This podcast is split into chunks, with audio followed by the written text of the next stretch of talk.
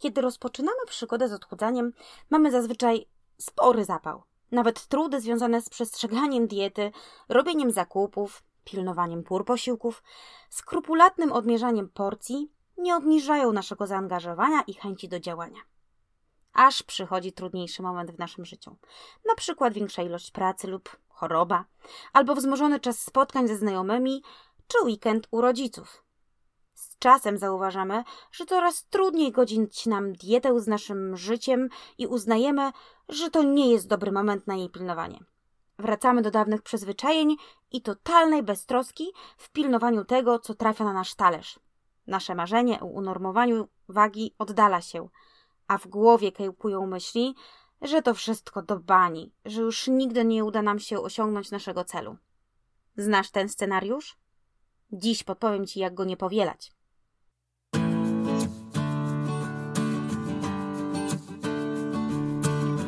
Witam Cię w podcaście na temat zdrowego i holistycznego podejścia do odchudzania.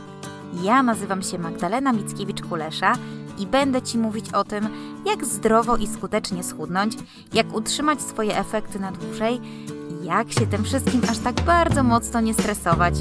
Zapraszam Cię serdecznie do wysłuchania kolejnego odcinka mojego podcastu.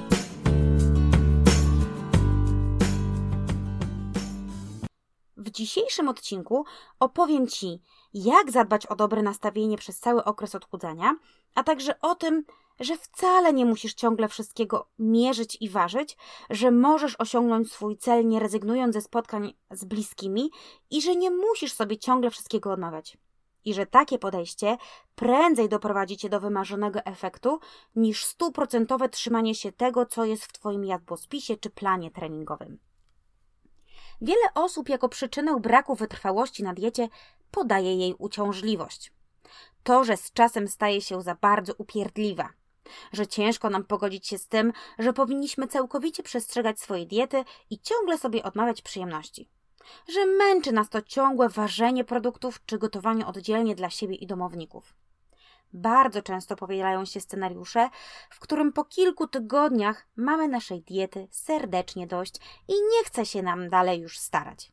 A kiedy się potkniemy, na przykład przy jakimś weekendzie, uznajemy, że dalsze trzymanie się diety nie ma sensu, bo mamy podziurki w nosie zakazów i nakazów i nie jesteśmy w stanie się całkowicie jej podporządkować.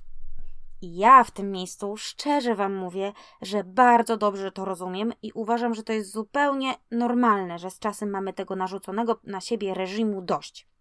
To jest prosty mechanizm obronny. Każdy przymus rodzi opór. Wcale nie musisz przestrzegać swojej diety na 100%. Co więcej, ty tak naprawdę nic nie musisz. Podjęłaś się tego, bo chciałaś coś zrobić ze swoim życiem. Nawet jeśli poprosiłaś o pomoc dietetyka, to i tak ty jedna w pełni decydujesz, jak to odchudzanie będzie przebiegać, w jakim tempie i z jakim twoim zaangażowaniem. Kiedy możesz się postarać bardziej, a kiedy sobie trochę odpuścisz. I takie podejście, w którym robisz tyle, na ile cię w danym momencie stać, jest o wiele lepsze niż wmawianie sobie przez zacisnięte zęby: dam radę, jeszcze tylko 4 kilogramy, albo muszę zobaczyć tę szóstkę z przodu i sobie odpuszczę. To droga do rychłego efektu jojo. Na pewno ją znasz. Myślę, że gdybyśmy to częściej słyszeli i gdybyśmy mieli w głowie takie przekonanie, że na drodze do naszych celów możemy robić tyle, ile damy radę, to wiele prób odchudzania nie skończyłoby się fiaskiem. Przestalibyśmy się ścigać sami ze sobą, po to, by jak najszybciej skończyć swoje dietetyczne katusze. A przecież można to zrobić zupełnie inaczej. Jak? Z rozsądkiem, z akceptacją dla siebie, dla swoich lepszych i gorszych momentów, dla swoich chwil słabości i poczucia, że jesteśmy wolni i niczego nie musimy, i przede wszystkim bez wygórowanych oczekiwań. Na pewno już to słyszeliście, że w każdym aspekcie naszego życia niezbędna jest równowaga. Ja słyszałam to wielokrotnie. I mimo, że to może brzmieć jak frazes, to tak naprawdę to jest istota naszego życia. I ja przekonuję się o tym na każdym kroku. Przekonałam się o tym także podczas swojego odchudzania. Wielokrotnie już pisałam, że przez wiele lat charakteryzowałam się takim typowym podejściem Wszystko albo nic. Czyli, że albo jestem na diecie i trzymam się swoich założeń, albo sobie całkowicie odpuszczam, bo już jak już raz się złamałam, to dalsze trzymanie diety nie ma sensu.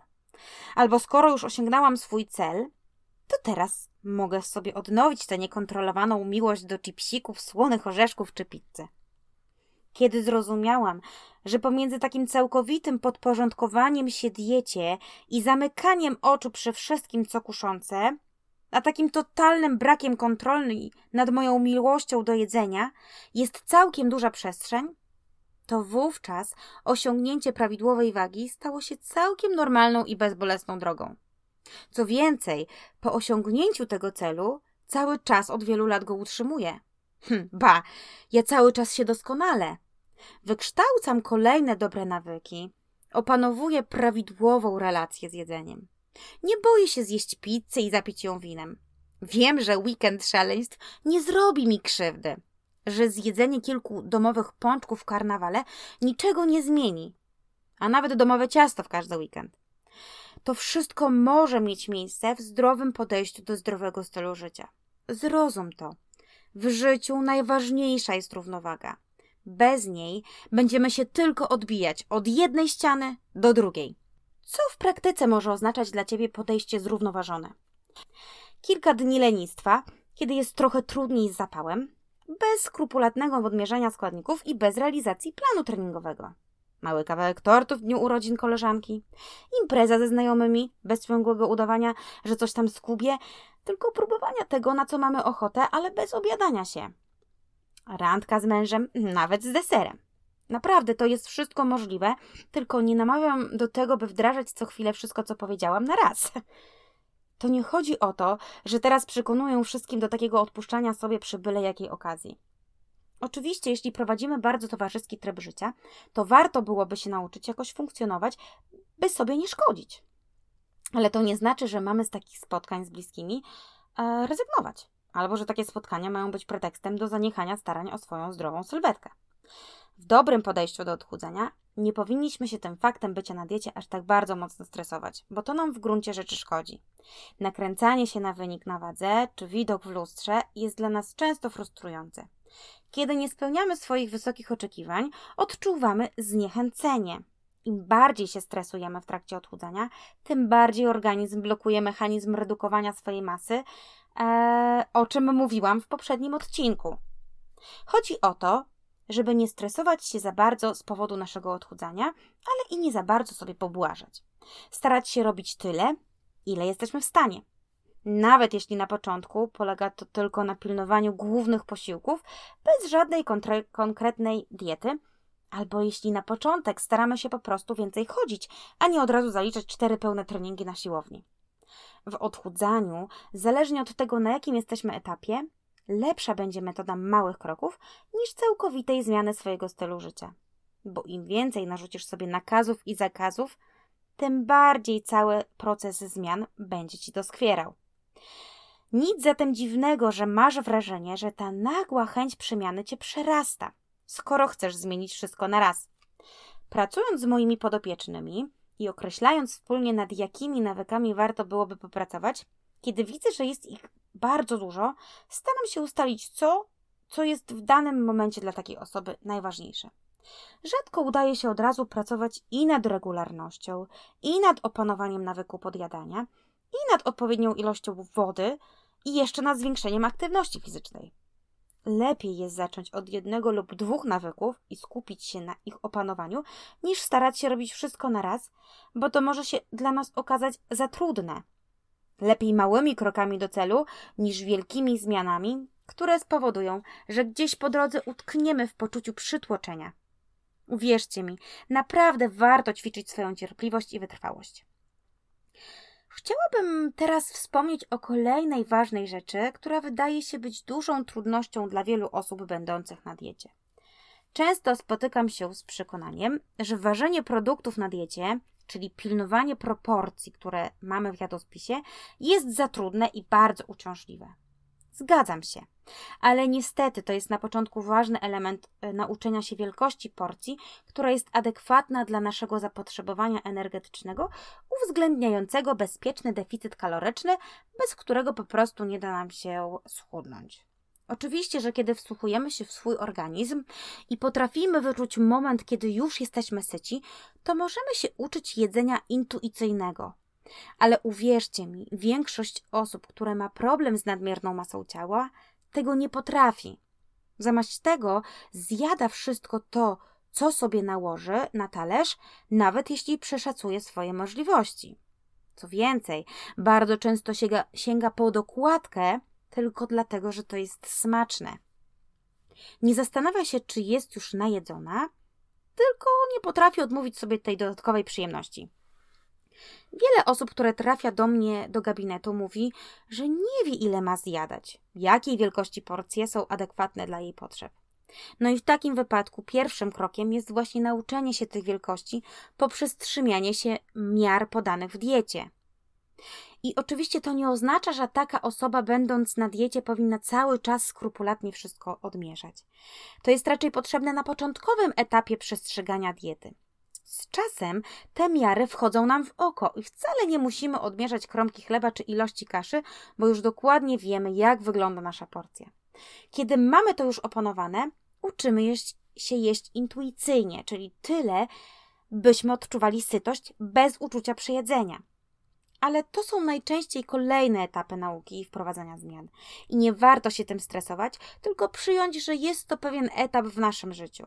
Pewna lekcja, którą warto przejść dla siebie. Kolejną rzeczą, na którą chcę zwrócić uwagę, to pewien paradoks, który pojawia się podczas odchudzania. Nie wiem, czy też zauważyliście to, ale ja spotykam się z tym, że im bardziej się staramy, tym często gorzej to dla nas wychodzi moim mecha zdaniem mechanizm jest taki, że kiedy tak bardzo się staramy, to mamy też duże oczekiwania. A kiedy mamy duże oczekiwania, to siłą rzeczy generujemy w sobie pewne napięcie. A kiedy to napięcie w nas narasta, to przez prostą zasadę nacisk rodzi opór, po pewnym czasie zaczynamy sobie pobłażać. I nawet niekoniecznie musimy to sobie dostrzegać i robić to świadomie. Sięgamy częściej po cukiereczkę, kawałek kabanosa lub sera. Być może więcej trenujemy i siłą rzeczy mamy większą ochotę na podjadanie. Tak już po prostu jest, że im więcej napięcia, tym więcej bodźców do jego rozładowania poprzez jedzenie, zwłaszcza kiedy dotychczas mieliśmy sobie wypracowany właśnie taki mechanizm. Ja sama na sobie zauważam, że im bardziej e, mam e, na luzie takie podejście do dbania o swoje zdrowe nawyki, tym lepsze mam wyniki. Zauważam wtedy, że wcale nie muszę sięgać po cukierki czy ciastka do kawy, że to tak naprawdę mój świadomy wybór. Że weekend wcale nie musi być okraszony winkiem i orzeszkami, choć może. To zależy tylko ode mnie. Przyznam szczerze, że kiedyś miałam taki zwyczaj wprowadzania sobie cheat meal w piątkowe wieczory, czyli takich oszukanych posiłków, niezwiązanych ze zdrowymi i dietetycznymi wyborami. Ponieważ Karol wówczas wychodzi z domu i spędza je po swojemu, ja te piątkowe wieczory zawsze miałam tylko dla siebie i też mogłam je spędzać tak, jak chciałam. No i ponieważ w ciągu tygodnia starałam się przestrzegać swoich założeń e, i trzymania się raczej dietetycznych produktów, piątek był takim czasem luzu i odpoczynku, a także nagradzania siebie za wytrwałość w tygodniu. W sumie nie widziałam w tym niczego złego. Wydawało mi się, że wprowadzanie nawyku cheat meala nie jest niczym złym. To tylko taki rozgrzeszony posiłek jako element oddechu od narzuconych sztywnych zasad w pozostałe dni. I oczywiście wszystko zależy od, od naszego nastawienia do tego. Ale kiedy my zaczynamy czekać na ten cheat meal i on zaczyna być swego rodzaju rytuałem, w trakcie którego potrafimy zjeść jakąś niebotyczną ilość wysokokalorycznych produktów, no bo przecież dziś się nie liczy, to to już nie jest nic dobrego. Czasem taki cheat meal, który powinien być z założenia jakimś małym odstępstwem, przeradzał się nawet w cheat day, czyli doprowadzał e, do tego, że już cały piątek to był dzień totalnej rozpusty i nagradzania siebie jedzeniem za wytrwałość w pozostałe dni. No to niestety prowadzi do złych relacji z jedzeniem yy, i do takiego kategoryzowania produktów na złe i dobre, nakazane i zakazane. A takie podejście nie jest zdrowe. Jedzenie jest tylko jedzeniem i w zdrowej diecie jest miejsce na różne produkty, tylko z umiarem. Alternatywą dla takiego szukania równowagi jest podejście 80 do 20, które stosuje wiele osób dbających o swoje zdrowie. Wspomniałam o nim w szóstym odcinku mojego podcastu. Mówi o tym, że co do zasady trzymamy się swoich założeń odnośnie realizacji naszego celu, pilnowania diety czy treningów, ale zostawiamy sobie margines błędu na takie wybory spoza naszych założeń. I to oczywiście jest podobne założenie do cheat meala, tylko że my nie planujemy tych odstępstw, tylko robimy je wtedy, kiedy czujemy na to ochotę. A jeśli ona nie nadchodzi, to jej nie realizujemy. Chodzi o to, że mamy w sobie więcej luzu. Te proporcje są oczywiście umowne. Czasem w tygodniu tych odstępstw może być trochę więcej, a w innym mniej. Ale my tego nie planujemy, nie kontrolujemy jakoś mocno. A im więcej mamy w związku z tym luzu, tym mniej w nas napięcia i wyrzutów sumienia. I o to właśnie w tym chodzi, żeby starać się szukać balansu, takiego, który zapewnia nam luz w głowie, no a w konsekwencji luz w spodniach czy spódnicach, kto woli. Uważam, że takie podejście jest znacznie lepsze niż oczekiwanie na ten cheat meal w weekend. Oczywiście to może nieco odwlegać nasz ostateczny efekt, ale takie spokojne, zrównoważone podejście, bez zbyt dużych oczekiwań, w dłuższej perspektywie jest dla nas znacznie lepsze. To jest naprawdę bardzo ważne, byśmy nauczyli się być dla siebie mniej wymagający. Takie podejście nie wyklucza ambicji, tylko chodzi o to, by ta ambicja w nas nie była chora i nie przekraczała naszych możliwości. Bo jeśli dbamy o to, by nasze oczekiwania nie były zbyt wysokie, kiedy staramy się po prostu robić to, co w naszej mocy na dany moment, to nawet jeśli poluzujemy sobie czasowo pasa, na przykład podczas weekendu u mamy czy wyjazdu ze znajomymi, to nie czujemy, że te duże oczekiwania w ten sposób zawiedliśmy. Bo pomyślmy tylko, dlaczego my często po takich kilku dniach odpuszczania sobie mamy wyrzuty sumienia, które wywołują w nas myślenie: e, tam, jestem beznadziejna, mam za słabą wolę, by schudnąć. Bo po prostu mamy wrażenie, że zawiedliśmy siebie i że nie sprostaliśmy tym naszym wysokim wymaganiom i oczekiwaniom względem tego, jak szybko i spektakularnie chcielibyśmy schudnąć. Uwierzcie mi, wysokie wymagania i oczekiwania prędzej czy później prowadzą nas do zniechęcenia, do zaniechania dalszych starań. Bo w realnym życiu jest wiele czynników, które wpływają na ciebie i one niekoniecznie muszą sprzyjać realizacji Twoich celów. Pamiętaj o tym i bądź dla siebie bardziej wyrozumiała, a wyrzuty sumienia będą znacznie mniejsze i nie zagrożą Twojej wytrwałości. Wystarczy, że kolejnego dnia po takim odstępstwie albo przy kolejnym posiłku znowu zaczniesz się starać. Tyle, na ile dasz radę. Ostatnia rada, którą mam jeszcze dla Was, która może Wam pomóc wytrwać przy realizacji Waszych celów, to dbanie o odpowiednią równowagę emocjonalną. Dbanie o swoje emocje powinno być dla nas tak samo ważne, jak dbanie o nasze ciało. Dlaczego? Bo kiedy jesteśmy spokojni i zadowoleni, to znacznie łatwiej nam trzymać się jakichś zasad i wkładać wysiłek w ich przestrzeganie. Kiedy natomiast jesteśmy zestresowani, zazwyczaj nie mamy ochoty na dodatkowe wymagania w stosunku do siebie. Nie mamy siły i energii do tego, by sobie zdrowo gotować czy ćwiczyć. Najchętniej zaszylibyśmy się pod kocem, wcinając ciastka lub cokolwiek, co znajduje się w naszym polu widzenia. Jak można zadbać o swoje emocje? Po pierwsze, należy je dostrzegać, nie tłumić, ale nazywać. Czyli kiedy jesteście złe albo zmęczone, to zamiast wyżywać się na siebie i wszystkich dookoła, albo sięgać po słodycze lub alkohol, to warto usiąść w spokoju i zastanowić się, dlaczego ja jestem zła lub zmęczona. Co mogę zrobić, by zmniejszyć skalę tych emocji? Zróbcie też sobie taką listę rzeczy, które sprawiają Wam przyjemność, a nie są powiązane z dostarczaniem kalorii z jedzenia lub picia. Dla mnie to jest na przykład fajna książka, film, medytacja albo modlitwa, kąpiel, masaż, spacer, słuchanie muzyki, ciepła herbata lub kawa, ale bez dodatków w postaci cukiereczków lub ciasteczek, a nawet patrzenie się w ogień, na przykład w kominku lub w aromatyczną świeczkę. Zróbcie sobie taką listę i za każdym razem, kiedy czujecie się zestresowani, sięgajcie po te sposoby na rozładowanie złych emocji. To, co chciałam dziś przekazać, to to, byście byli dla siebie bardziej wyrozumiali. Nie oczekujcie od siebie zbyt wiele.